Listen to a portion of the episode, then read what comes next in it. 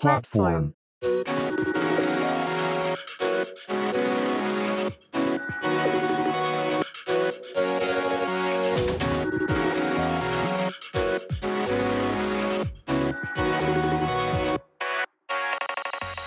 こんにちは。プラットフォームのパーソナリティの石橋と、なるみです。この番組は、ホームでの雑談に夢中で電車を乗り過ごす人たち、プラットフォーマーズの2人が送るポッドキャスト、プラットフォームと題しまして、日常の話題や自分たちの興味のあることについて配信いたします。散歩や通勤、家事の合間に聞き流していただけると幸いです。えー先日、ビアードパパの作りたて工房のシュークリームを食べたんですけども、期間限定のかりんとうシュークリームやクッキークリームシューも美味しかったんですが、私はレギュラー商品のパイシューかクッキーシューが好きです。ちなみに、ミスタードーナツだとオールドファッションが好きです。スタンダードな商品を好みがちかもしれない石橋です。よろしくお願いいたします。あはい、ビアードババアうまいですよね。たまに食べるとうまいですよね。うん。はい、えっ、と、じゃあ僕の方はですね、あの、これ公開して、今なんか、回再生回数9回なんですけど、そのうち何人が僕ら以外なのかっていうのが気になって気になってしょうがないんですけど、これ、石橋さんわかります？わかりません。僕らだけじゃないですか。チェック、チェックしてる。まあまあ、ね、あの、Apple Podcast にも配信して、まあ、Spotify はそもそも最初から配信されるんですけど、その確認のために聞くじゃないですか。はいはいはい。ちゃんと再生できるのかなとか、ね、音質変わったりするのかなって気になったりするんで、聞くんですけど、それで回しちゃってんのかなっていうのも若干あるんですけど、まずそれにしては、2人で9っていうのはね、不思議な数字ですね。うん、1件2件くらい誰か聞いてんのかなと思ったりとか、はいなんならでも検索出てきてんのかな不安だなみたいなそういうのはありますけどねまあ、直打ち、番組名直打ちではもちろん出てくるんですけど、でもそれを番組名知ってる人がね、今現段階でいないでしょうから。やっぱり発信力ね SNS をまたちょっとちょこちょこっといじっていこうかなと思いますはい、はいじゃあ行きましょうはい。あなるみでしたはいさて、今回は第2回目の配信です。先週1週間のニュースの中から気になったものを拾い上げます。ロシア・ウクライナ侵攻について、2月24日から始まったロシアによるウクライナ侵攻は1ヶ月を経過しました。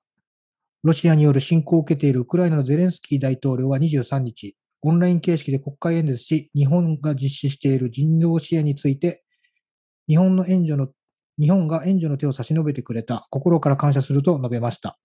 また、同日アメリカ政府はロシアによるウクライナ侵攻で民間施設が攻撃対象となり、女性や子供たちを含む民間人の死傷者が増加していることについて、戦争犯罪に当たるとの判断を正式に示しました。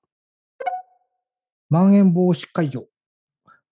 3月23日、新型コロナウイルス対策のまん延防止等重点措置が全18都道府県で解除されました。全国どの地域でも適用されていないのは約2ヶ月半ぶりです。新規感染者数は減少傾向に転じたものの、依然として病床使用率が50%を超えている地域もあり、人の動きが活発化する年度末を控え、政府は引き続き最大限の経過を呼びかけています。解除に伴い、飲食店に対する営業時間の短縮要請も原則撤廃となりますが、地域の状況を踏まえ、独自に時短や人数制限を求める自治体もあるとのことです。アップル、イギリスのフィンテック企業を買収。アップルが英国のフィンテック企業、クレディットクードスを買収しました。クレディットクードスは2015年創業のロンドンを拠点とするスタートアップ企業で、個人の信用力を評価するスコアリング技術を有しています。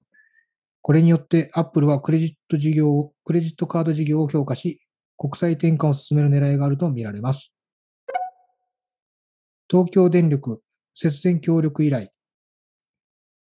経済産業省は21日、東京電力管内の電力需給が22日に極めて逼迫する恐れがあるとして、電力需給逼迫警報を初めて出し、一般家庭や企業に節電を呼びかけました。要因としては、最大震度6強を観測した16日の地震で停止した火力発電所が復旧していないほか、気温低下で電力需要が高まることが見込まれたためとしています。えーはい。4つ紹介しましたが、なるみさんが気になった点などがあればお聞かせください。はい。えっと、あれですね、そのロシア・ウクライナ情勢、まん延防止解除で東京電力。これはまあ地震、地震がありきですかね。地震の停電の後のだもあんね、。そうですね。21日なのでね。そうですよね。えーどうですか？んこのあたりって実際テレビとかで報道のニュースとかで見ました？テレビ、ラジオとかってどれくらいの割合で放送されてるんだろうって思って、実はそんなにニュースを見ないのであれなんですけど、朝の番組とかで見ます？いや、うちテレビ映らないんで、はいはいはい。テレビは見ないんですよ。ななんで、まあ、この手の情報は基本的にはポッドキャストからなんですよ。うんうんうんこうまあ、ただね、ロシア・ウクライナ侵攻、まあ、ウクライナ情勢についてなんていうのは、どの、ね、番組、ニュース番組見ても、聞いても、まあ、流れてくるので、まあ、どこまで本当かなんていうのはね、こっちで判断つかないですけど、そうですよね。で、あとはコロナの件もね、コロナの件と,、と戦争の件でこういろんな意味で薄まってるっていうか、うんなんかうん情報の受け取り点の優先順位次第かなっていう気はしないでもないですよね。そうですね。今までは、その、ウクライナより先にこうね、コロナウイルスについてっていうのが一番初めに来てたのが、ええこの24日以降、やっぱね、ロウクライナ情勢についてからスタートしてるニュースが多分多いと思うんですよ。うんうん。で、まあ、新規感染者数っていうのは、こう日に日にやっぱ減ってはいってますけど、やっぱあくまでも新規ですからね、うんうんうん。リピーターがどこまでいるかはわからないですけど、まあこう、本当この戦争に隠れて、まだまだこう、き本当は気をつけなきゃいけないんでしょうけど、そうですよね。あ、そういえば PCR 検査受けました、僕、初めて。この間。PCR 検査受けました。受けたことあります、えーとない、しっかりしたやつはないです。ただ、あのー去年送、るやつ？うんうん。いや食中毒になった時に簡易版の、はいはいはい。ちょっと名前忘れましたけど、こう自宅で、こう、唾液か何かをし、唾液か、唾液を染み込ませて測るみたいなやつは一回やったことありますけど、ただ病院行って検査とか、そういうのはやってないですね。今、んあの、僕が住む町には結構簡易 PCR 検査みたいな、木下グループとか、どこ、市がやってるとか、県がやってるみたいなのがすごい増えてて、で、い窓口に行って、メールで登録して、唾液採取したら24時間以内にこう結果が来るみたいなやつをやってて、はい。もっともっと増えればいいのになと思う反面、はい。その、採取してから24時間、ドッキドキですよね。仕事も行ってるし、どんな結果が来るんだろうっていうのは、まあ、ただ自分を守るためにも、はい周りを守るためにも、はい。はい。も重要なのかなと思いつつ、ただただ、もし陽性になった時どうすればいいんだろうっていうのを考えました。で、そその反面、はい。この2月ぐらい、1月末、2月ぐらいからブワーっとこう、そういったその簡易検査所みたいなのが増えてるっていうのを考えたときに、はい。もしかしたらこれ年度末の予算消化にこれのお金が使われてるんじゃないかっていう、ああ、はい。そうそうそうそう、はい逆に年度が明けたら、例えばね、はい。まあ年度明けて契約上ね、4月中だったりとか撤去もあるかもなって思うんですけど、はい。5月ぐらいだったらパッタリこうなくなるみたいな場所がね、なるほど。そういうのがあったりとかするのかなと思って、そういった意味では企業企業の力の方が強いのかなっていうふうに思いました。で、すいません。えっ、と、もう、もう一件、ちょっと別件なんですけど、アップルのフィンテック企業買収っていうところで、はい。はい。えっ、と、まあ、フィンテック企業の買収だったりとか、買収云々っていうのは活発にやられてることだと思うんですけど、はいこれがスコアリング技術ですよね。そうですね。うんで、もう中国とかスコアリング技術を使って、まあ、人の採用だったりっていうのなんですけど、どはい。どうですか？自分が、こう、見知らぬ人に勝手に評価されてるっていう状況、もしくは、はい。えーこれが広がると国だったりとかかはらスコアリングとして自分の点数をつけられてるはい。と思うと、どうどうですか？低いんだろうなって、こう、信用されてないんだろうなっていう、こう、なんですかね。こう、思い込みじゃないな。なんて言うんだろうな。想像がつきますよね。そあう。まあ、例えばそのクレジットカードの限度額なんかもそうですよね。ええええまあ、あれはなんかこう、人、まあ、返済能力とか、まあ人で判断しているというよりも、こう、勤めてる企業であったりとか、うんうんうん金勤続年数であったりとか、まあそれを踏まえた上での、こう、ちゃんと、こう、期日通り返済しているかっていうのでね、こう、限度額って上がっていくような気がしますけど、そうですね。うんはいそういうあと例えば過去、過去、その、消費者金融にを使ったことがあるみたいなのも全部点数化、数値化されるわけですよ、きっと。ああ、なるほど。その過去の自分も。で、えーさっきのと低いんだろうなって言うってことは、特はにこれが嫌だなとか、これいいな、これいいサイシステムだなとか、嫌だなっていうシステムみたいなこう直感的なところは、はないんですか？こう、されるし仕組み自体に関しては。まあ、される側はわからないですけど、やる側にしたらでも、あれですよね。それは都合いいですもんね。この人だったらお金貸していい、渡していいっていう上で、うんうんされる側にとったら、もうあれでしょ？こう、俺の何がわかるねんっていう、いやいや、でも、あなたこうですからって勝手に決められて、こう、ブーブーっていうのは、やっぱりその、スコアが低くされた人たちですよね。上に見られてる人は別に何も言わないでしょうからね。やっぱあと、まあ、ひこの人種とかに関係とか、国とか関係あるかどうかわかんないですけど、自はい分はもっとできるのにって思いながら仕事をしてる人って、こう、くすぶってるわけじゃないですか、この世に。ああ、このはい。点点数で評価されない部分で私たちは頑張ってるのに、みたいな。はい。うんそこまで手に届いたらすごいですけど、そこまで手に届いたら、じゃあそれ以外の部分を評価してっていう人間の嫌な部分がいっぱい出てきそうな気はしますよね。まあ、あるでしょうね。でも、ねえ、クレジットクードス。まあ、こういう金融系のところはね、いやいや、その目に見えるものじゃないと信用できませんからって言い言いそうですもんね。そうそうそうそう。で、あの昔、もう何年前だろう、サイコパスっていうアニメがあって、はい。まあ、近未来で人を全部評価しますっていう、はい。評価されたものが住むエリアが決まっていて、みたいな。はい。はい。で、評価で正常値の人たちだけが街で普段の生活ができますよと。おーほうほで、さらに言うと、その、その世界でいう警察官が持っている銃、銃ですよね。人をはい殺めることができる兵器っていうのは、う。はい。その、犯罪係数っていうのを測って、どの段階の、はいえー犯罪者かで、はい彼は、えっ、と、ひあ殺すべきなのか、えっ、と、傷をつけるべきなのかっていうのを測って、そのシステムが判断するんですよね。人じゃなくて。はい。はい。全部。だから、例えば警察官側も常にブルーでないといけないし、はい。赤になったら、えっ、と、また別の部署に配属されたりみたいなのがあったりするんですけれど、ほうだそうするとね、その自分は、例えば事故を起こしてしまったでもそうですし、事故を起こしたのも、えっ、と、結果的に起きてしまっただけで自分のせいではないみたいな部分もあったりするわけじゃないですか。まあまあ例えば、そうですね。怨念とか遺恨の結果殺してしまったけど、みたいなのもあったりとかするっていうんで、結構ね、これって、まあ実現したらすごいですけど、怖いっちゃ怖いですよね。そのさっきの PCR ともつながりますけど、その当事者になった瞬間に恐怖が訪れることかなとうん。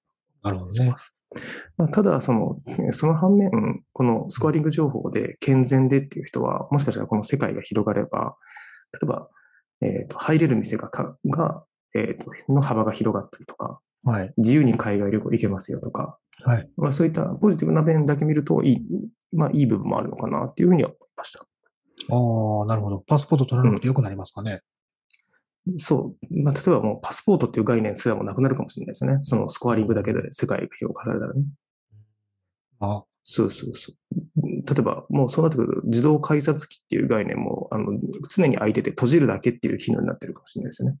何かあ閉った人が閉じるだけみたいな。じ 閉じた時の悲壮感たるやもう、そうそう想そう 像、想像したくないですね。うわ、閉じたっつって、で連行されていくと。そうそうそうそう。といった、そういった閉じた情報も含めて、まあ、世界に自分た、自分の情報が、あるいは、ね、プライベートな情報っていうのが、の管理っていうのが、だんだんだんだんますます難しくなってくるかもしれないな、っていうふうにもちょっと思いました。あーもう真面目に、真面目に生活する、生きるっていうのがよくわからなくなりそうですね。だって入れるスーパーもね、あの、どこだった？ら、例えばファミリーマートは入れますけど、はい。えーっと、成城石井には入れませんとかね。ああなるほど。余震が足りませんっつって。そうそうそうそう。切ないな。えーでもそこで、そこで俺は将来成城石井に入りたいから頑張るっていうモチベーションにつながるんですかね、それは。だから、その店舗に入れる、自分はそういう人間だっていう人が多いかもしれないですね。ああでもい、それだと今、今だとあれですね、その、時計とか車とかね、その一種のステータスを表すようなものっていうのは、服もそうなのかもしれないですけど、うんもうすでにあるものかもしれないですね、それは。まあ、それが、もうかなりこう細分化されて、スーパーにまで落ちてくる。まあ、そう、住む場所とかもそうでしょうしね、今だったら。そうですね。なんならもう、め運転免許証の交付とかね、そういったものにも、おすら影響してくるかもしれないーなるほど。二酸化炭素出すから、車も選ばれた人しか乗れませんと。と。いや、もまず、もしくは、その、不注注意が散漫なタイプの人間なので、はい。運転させることができませんみたいなね。おおすごいですね。もう小学校の時から通知簿をずっと意識していかなきゃいけないですね、じゃあ。そうそうそうそうそうそう。かなんだ。教育すら大変になります。わんぱくな子供がどんどん減っていきますね、じゃあ。うん。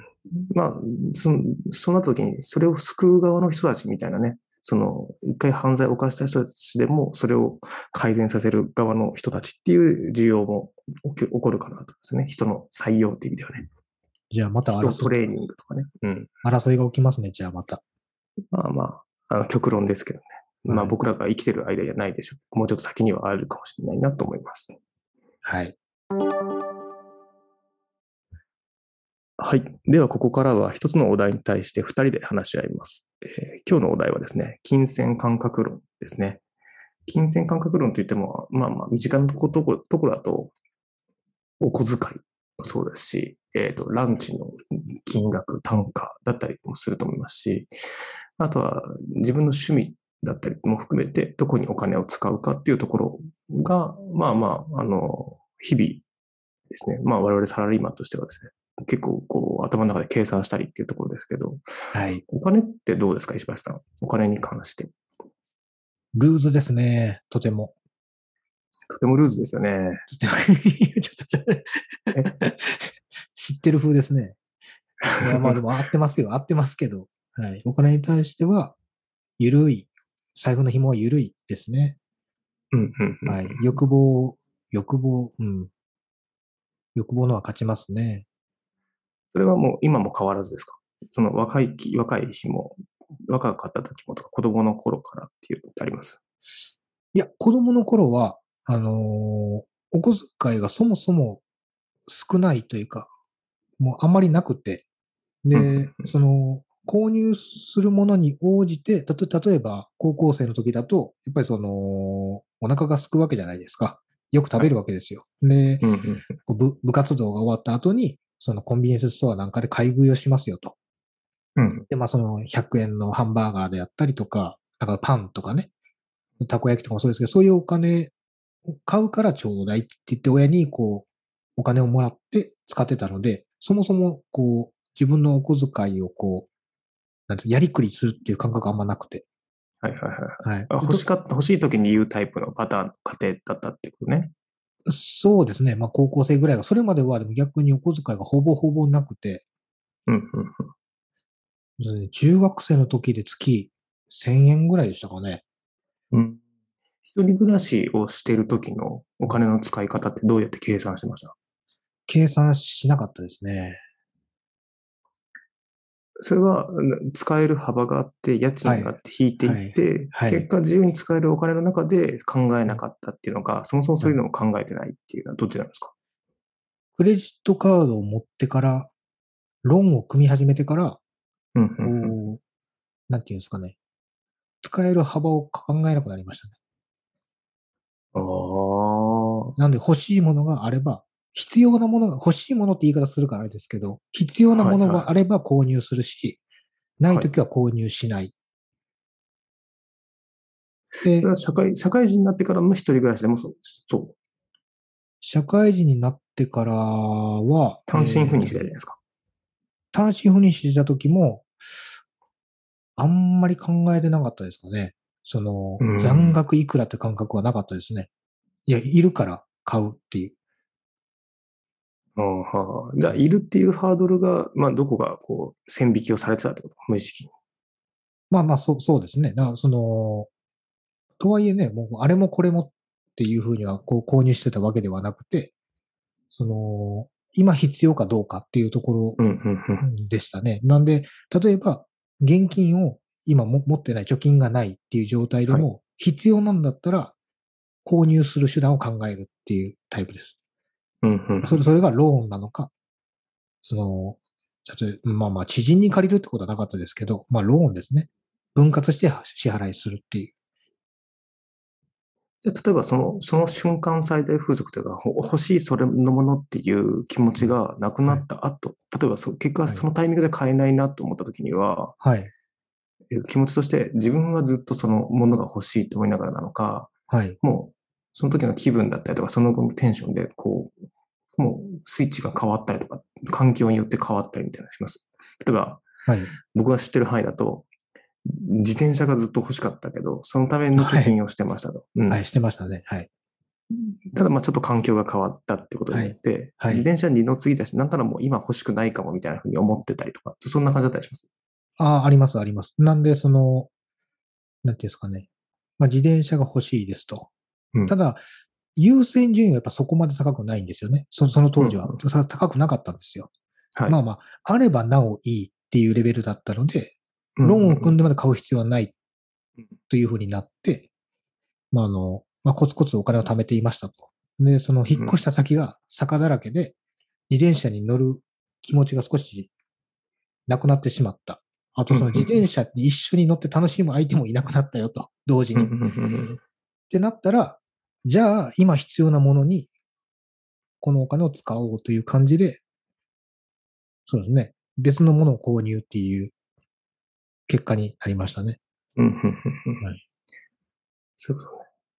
まあまあ欲しいもの、まあその時々によって違うけど、買える範囲のものだったら全部買っちゃうと。で、多少の、はいまあ、ローンなのか、まあその含めて無理をしてでも手に届く範囲のものだったら買ってしまうと。買ってしまいますでね。、買った後後悔することもありますか？別にあな、すぐじゃなくても使ってみて、別にこれいらなかったな、みたいまあ、そういうものはすすぐにこう手放しますね。これいつまでも置いとかないです。な。例えば、例えば、えっ、と、マイク。その、はんはんはん過去にそのスマートフォンに差し込んで使うタイプのこうコンデンサーマイクみたいなのを購入したんですけど、うんうんまあ、買って1回、2回テステストで使ってみて、い思ってたのと違うっていう風になったらもうすぐにメルカリ行きですよ。うんうんあそうしじゃあえメルカリが、の前はメルカリがない時代？メルカリがない時代ですか？ええメルカリがない時代。でもそういうことあんまりな、なかったかな。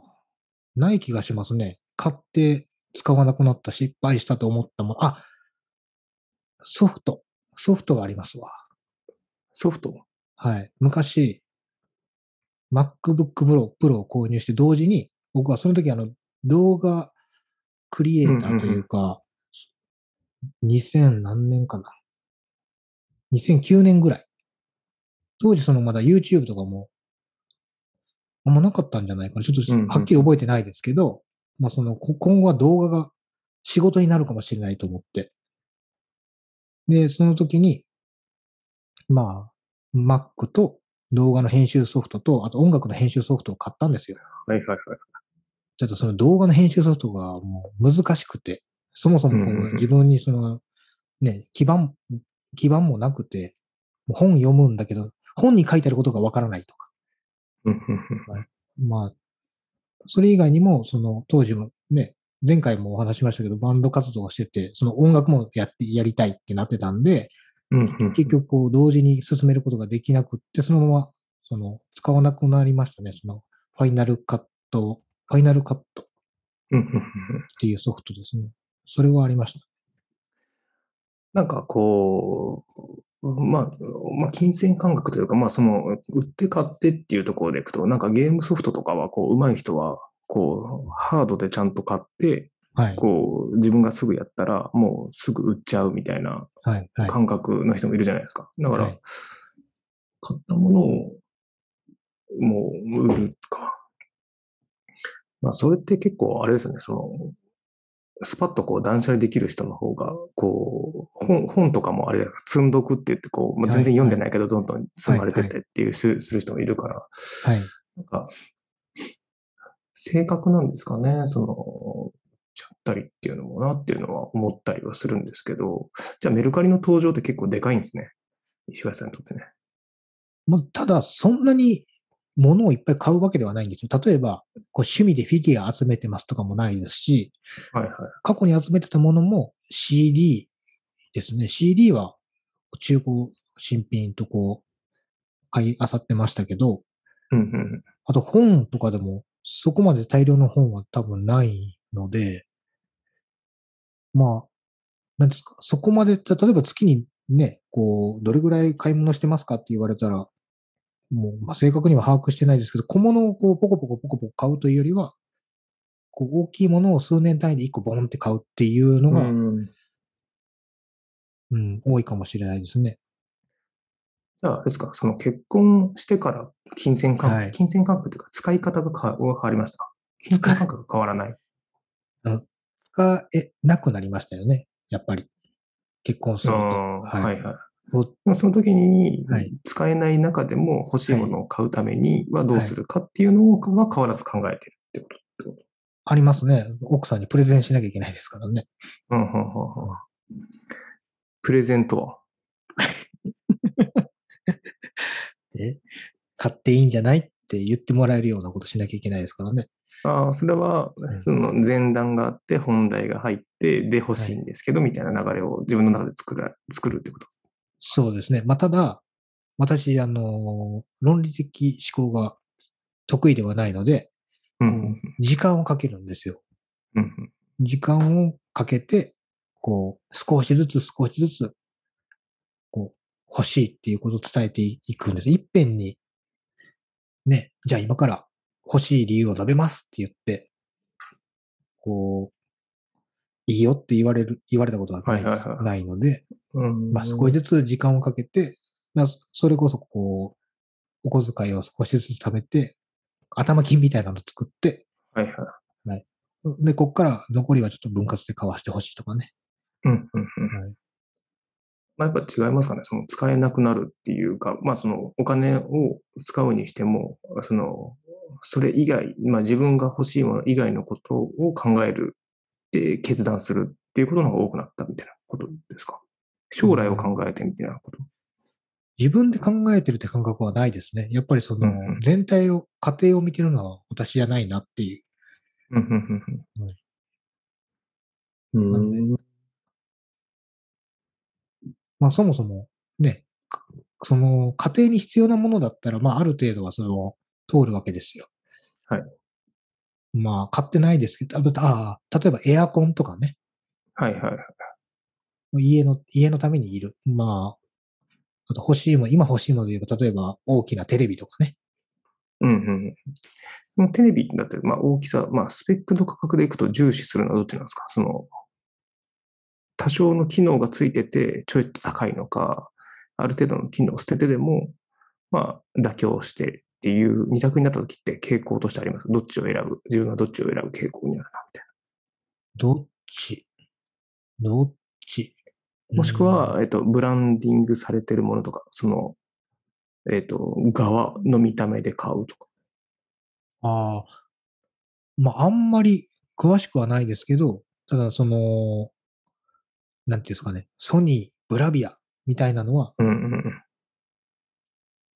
ちょっと、こう、もったいないなっていう感じになってしまいがちなので、なんかよく言われるそのコスパ重視じゃないですけどうん、安いけどそこそこいいよみたいなものを欲しい感じですかね。その、なんていうんですか。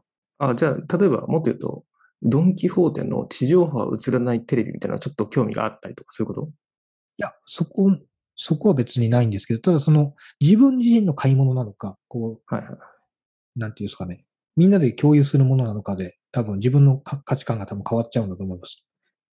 家族のものを買うときには、そう、自分のこれが欲しいっていうのよりも、家族の意見をが優先するっていう。うんうんそうですね。例えば価格はここまでで、ってなったら、じゃあその価格帯でまずどれが一番良さそうだろうっていうのを探す感じですね。